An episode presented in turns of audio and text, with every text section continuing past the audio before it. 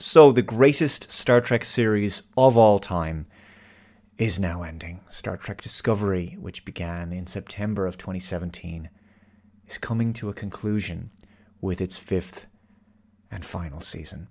And the Star Trek franchise will be poorer for it. Let's roll the trailer. It has been a hell of a journey. It truly has. And I think the thing I'm going to miss the most is Mike Burnham's constant whispering of her dialogue. But everything ends someday. Now, I know that the vast majority of you are huge fans of Star Trek Discovery, and just like you guys, I would have comfortably watched at least another five seasons of this. I mean, the fact that I stopped watching after season two, notwithstanding. The Discovery is my home, my family. Salute me, familia. Being a part of a crew, being where you need to be when you need to be, that's Starfleet. Wow. Again, Tilly just blows me away with her deep and profound philosophical insights. Let's hear that one more time. Being a part of a crew, being where you need to be when you need to be, that's Starfleet. Being a part of a crew, being where you need to be when you need to be, that's Starfleet. Exactly. Exactly. Thank you. I've been saying this for years. Being in Starfleet is like taking the bus to school or college or to work because you need to be somewhere and you need to be at that place when you need to be there because you have to be at your destination at a particular time, commuting every day on public transport. And that's what it means to be a Starfleet officer in Star Trek.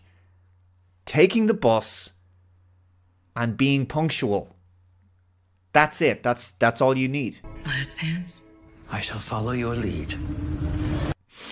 Yeah. Gets you right in the feels. The greatest treasure in the known galaxy is out there. So this season looks like a treasure hunt. Always a fun MacGuffin. Looks like plenty of opportunity for random action and pew pew pew. We're on a search for one of the greatest powers ever known. It could be very dangerous in the wrong hand. Ah, yes, that reminds me, I've been meaning to rewatch Tron Legacy. I love that movie. Now, a lot of Star Trek Discovery critics slam this show for not having strong enough storylines. But they have to understand that the best TV shows are the ones that prioritize action and explosions over story. What, what am I looking at there? What is that? Is that underwater? Oh, look, it looks like snow falling. what?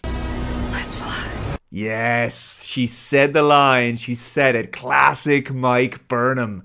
Let's fly. Let's fly. A line more iconic than make it so or I'll be back or may the force be with you. Let's fly. Let's fly. A catchphrase that sci fi fans will remember for many, many months after the show has ended. I have to say, I love me some shaky cam, brainless action in Star Trek. And I'm so sick and tired of Star Trek being about thought provoking ideas, you know, highbrow sci fi and moral conundrums and philosophical debates. I mean, who wants that? Just, just get straight to the visual eye candy and the thrill ride. I feel like that's what people really want. See, this this is how you do it. This is what's needed. Trailers full of action with little to no real explanation of the story.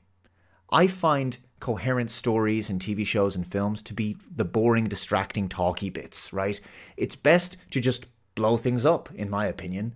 But if you do have to have some talky bits in there, make sure people are talking about their feelings in corridors and how they feel like they're all family, and make sure that people whisper as much as possible.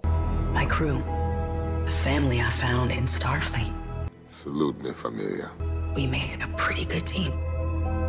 And yes, crying. Crying also. Before Star Trek Discovery, I never realized how starved we were of crying in Star Trek. So please let me know in the comments how devastated you are that Star Trek Discovery, the greatest Star Trek show ever, is now finally coming to an end. Take care, and I'll see you in the next video. Bye bye.